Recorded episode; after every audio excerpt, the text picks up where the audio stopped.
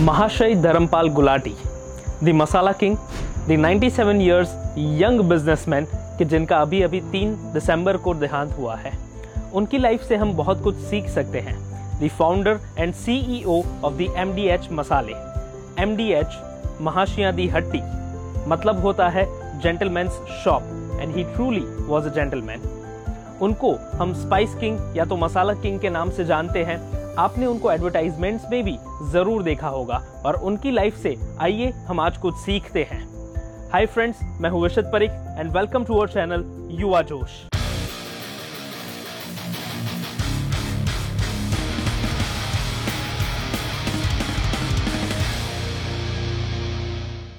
ready to use ground spices के pioneer the masala king कि जो खुद अभी हमारे बीच नहीं रहे हैं, लेकिन हम सभी के लिए बहुत लर्निंग्स छोड़ गए हैं जो हम उनकी लाइफ से सीख सकते हैं, जिसमें से सबसे पहला है नो आइडिया और बिज़नेस इज़ स्मॉल 1923 में पाकिस्तान में उनका जन्म हुआ और पार्टीशन के बाद जब वो इंडिया आए तो उन्हें अपनी पढ़ाई छोड़ देनी पड़ी सिर्फ़ फिफ्थ स्टैंडर्ड में और वो काफ़ी दिनों तक रेफ्यूजी कैंप में रहे।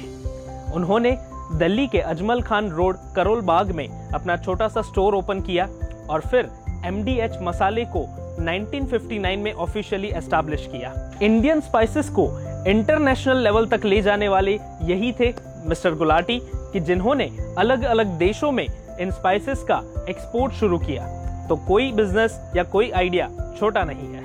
लर्निंग नंबर टू कुछ भी नया शुरू करने के लिए आपको बहुत सारे पैसों की ज़रूरत नहीं है, लेकिन बहुत सारे पैशन और डेडिकेशन की ज़रूरत है। जब वो इंडिया आए थे तो उनके पास सिर्फ़ पंद्रह सौ रुपए थे।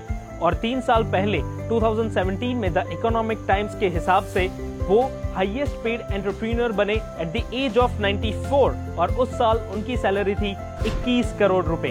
1500 से लेकर 21 करोड़ तक। लेकिन वो ऐसे ही नहीं हुआ है। वो अपने काम के लिए पैशनेट थे डेडिकेटेड थे। तो जब आप जो भी कर रहे हैं, उसमें जब आप अपना 100 परसेंट देंगे तो आप भी ज़रूर पैसा बनाएँगे और आप भी सफल होने वाले हैं। लर्निंग नंबर थ्री चैरिटी वो सिर्फ़ मसालों के ही नहीं, लोगों के दिलों के भी किंग थे, क्योंकि वो अपनी सैलरी का 90 प्रतिशत हिस्सा चैरिटी कर देते थे। उन्होंने प्राइमरी और सेकेंडरी एजुकेशन को प्रमोट करने के लिए और कोई बच्चा अपनी पढ़ाई मिस ना करे, जैसे उन्हें करनी पड़ी थी इसलिए उन्होंने 20 से ज़्यादा स्कूल्स बनवाए और जो लोग प्राइवेट हॉस्पिटल्स का खर्चा अफोर्ड नहीं कर पाते हैं उनके लिए 200 से ज़्यादा बेड्स वाली हॉस्पिटल बनवाई। In 2019 he was awarded with the third highest civilian award of the country and that is Padma Bhushan इतना ही नहीं कोरोना के टाइम पे उन्होंने सीएम रिलीफ फंड में काफ़ी चैरिटी की और हेल्थ वर्कर्स को 7,500 से ज़्यादा पीपीई किट्स बांटे। वो हमेशा कहते थे give the world the best you have and the best will come to you learning number four age is just number 94 की एज पे हाईएस्ट पेड ऑन्टरप्रीनर 96 की एज पे पद्म भूषण और अभी तक वो अपनी टीवी कमर्शियल एड्स में खुद रोल निभाते थे।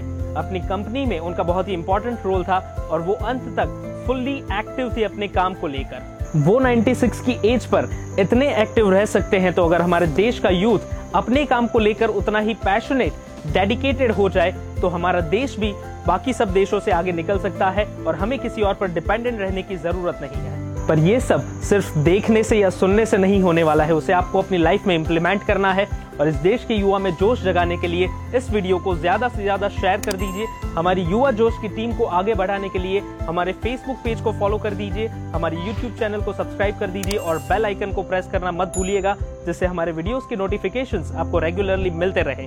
तो आइए हम सब मिलकर इस देश के युवा में जोश जगाते हैं।